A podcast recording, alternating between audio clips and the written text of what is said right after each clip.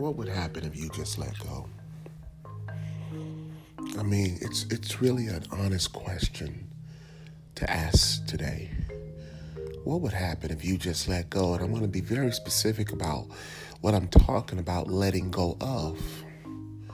What if you stop participating in rumors, hearsay? What if you stop passing along gossip and unproven and misinformation? What would happen if you stopped listening to the so called experts and the gurus and the scholars? Um, I just want to mention that I've I've elevated to another level in my psyche from the standpoint of there are triggers now where I stop reading an article because now I know that the article is structured for me to be indoctrinated when certain keywords are used. It's just a caveat. I hope it blesses you.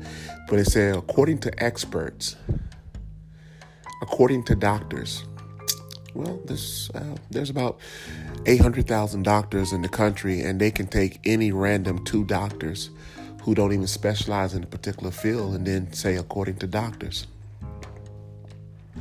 according to experts.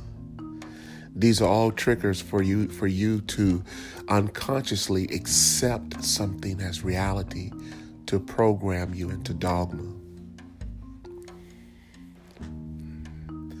When you go to such websites as um, Media Takeout and Shade Room and things of this nature, don't, don't you know that their their entire premise, or even commercials on TV or on your phone, the premise is to overwhelm you with a sense of content or information. And even if it's not true, because you're not mentally and psychologically in a good place, you're more receptive to it as a sheep. Because you don't want to put the work in to walk away from it. So go back to the beginning of this of this podcast. What what would happen if you just gave up? What would happen if you just just stop participating in the lie. What would happen if you stop taking what one person said and run with it like it's the gospel truth? Well, I'm going to tell you what would happen. You would begin to heal yourself psychologically and mentally from this world.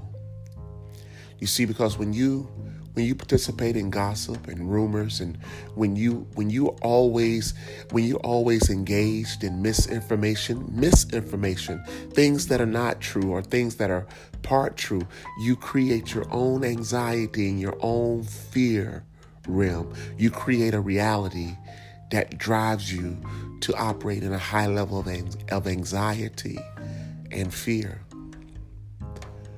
and I'm going to give you a perfect example in the closing in the last three minutes here of this podcast. You see, there for the next 50 years, we're going to be doing case studies on uh, COVID 19, the coronavirus. There's going to be case study after case study. And, and some of those case studies are going to be about the, the psychological and mental effect it had on society. And it's going to talk about the 1% that never bought into the lie. And it's going to talk about how the 99% begin to have after effect complications because of all that anxiety and fear that was placed upon them for two years straight in their life, and how it led to to depression, and how it led to um, chronic medication, and it led, it, led to early deaths. You see, because a lot of people cannot bounce back from what just happened the last two years. You were pushed over the edge, whether it whether it was the presidency of, of the last president of the last four years, or the coronavirus, or the way people are just dropping dead it's been too much for all of humanity. And for the kingdom child, I leave you this. We're the only ones designed to make it through. The worst, the rest of the world has been left to turn into zombies, to live on medication, and to live glued to the lies that they appropriate to you through social media and through television and music. What would happen if you made a decision to believe the scripture that whom the Son sets free is free indeed? Well, I give you this podcast. What would happen if you set yourself free? Life coach.